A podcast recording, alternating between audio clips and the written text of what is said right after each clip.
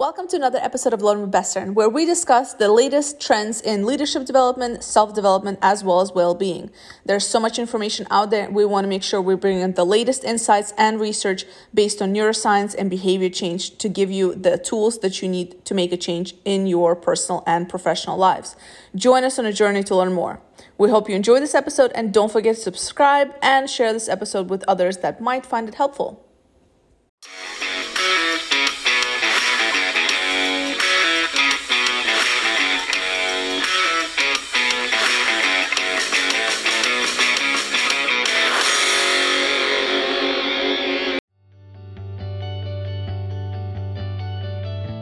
Lunches, gift cards, fruit baskets. That might sound familiar to many of us, right? You might have given or received one of these to your employees as a thank you for a job well done.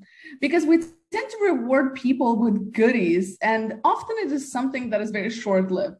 But what do actually people want when it comes to recognition and rewards? First of all, randomly giving out gift cards usually does more damage than good.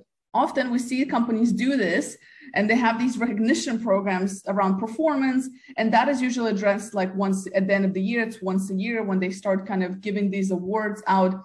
But it also leaves a lot of people usually kind of demotivated and confused because somehow they didn't meet the metric of high performance while others did. And that is because performance in many cases can come in essentially many ways and what performance for one person is not the same for the next one so a better way to do a recognition program is to identify a set of values, for example, and what are the behaviors of those values look like that you would expect of someone who actually deserves a recognition award.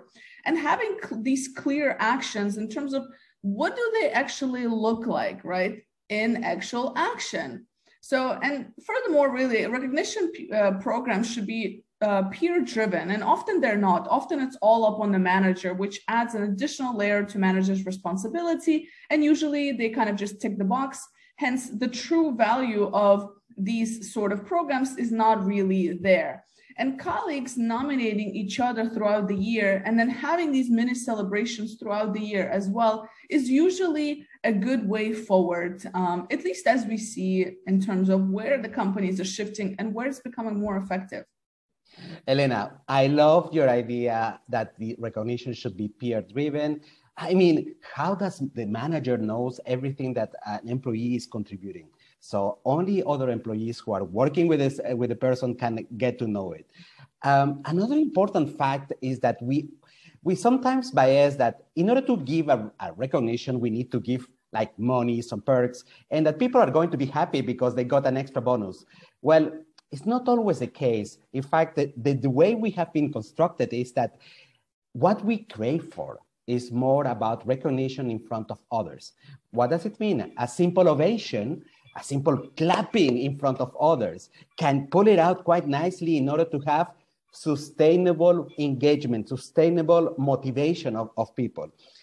The financial perks is something that makes you happy, like quick a, a, quick rush of adrenaline and we are happy but then it dissipates through uh, through the time and then it's not sustainable but innovation is something that we keep uh, the, we keep inside of, uh, of us Hi guys, Elena here from Bestern. If you're enjoying this episode, please make sure to hit the subscribe button to stay up to date on weekly new videos that we have coming out on personal and professional development topics. Also, feel free to send your questions and engage with us and comment in the YouTube videos in the comment section below. Now back to the episode. There was this excellent writer, Paul Zaks.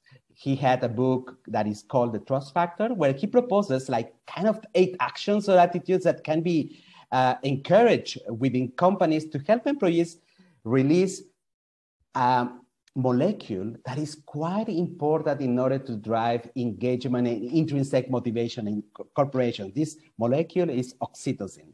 So uh, he insists that on demonstrating that these measures that are easy to introduce as long as the managers, leaders have the will, willingness, the energy and the strategy to, to do it. So the type of actions that are quite important in order to drive this production of oxytocin where people are more productive, engaged, like feeling belonging, uh, belonging to the team is what the first one and the most important is ovation is the recognition that we are talking about.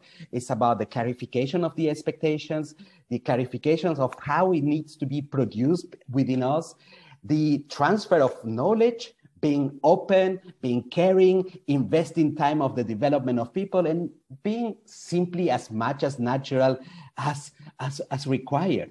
And that that will produce that the fact that we feel like we belong somewhere and like we are really recognized because of what we do Absolutely. And just to add a little bit more to that, in case somebody's still not convinced of why this matters and why this approach works better according to our brains, is we're actually very much driven by rewards. So whether it's a great workout or your favorite ice cream or a good grade or being recognized at work, the reward system is actually in the brain uh, located in the amygdala where we feel emotions to start or stop doing a particular task based on how it makes us feel. So when something feels good, of course, of course, we want to do more of it, be better at it, and get that feeling again. And when we experience something unpleasant, our brain is not a fan of that. So it will steer us away from that activity in the future to the best of its ability. So by giving recognition to your employees, simply put, and even better, peer recognizing them, we know that our brain will register that as an action that is something good and positive, therefore looking to recreate it again and again, ultimately driving this individual to want to continue to perform. So we just want to leave you with a couple of small actions you can take today to be better at rewarding your staff. Number one, identify values that you want them to actually portray. So, what are the values and what are those behaviors, right? Identify how these values are actionable. What behaviors can be associated with the person actually uh, producing this, this behavior in their work? What does it look like? And finally, just take a moment and brainstorm with others about creative ways to design a recognition program that it actually works and that is effective based on what you learned in this chapter and also based on maybe what you've been researching around on this topic. Because if you're listening to this video, you must be interested in this topic.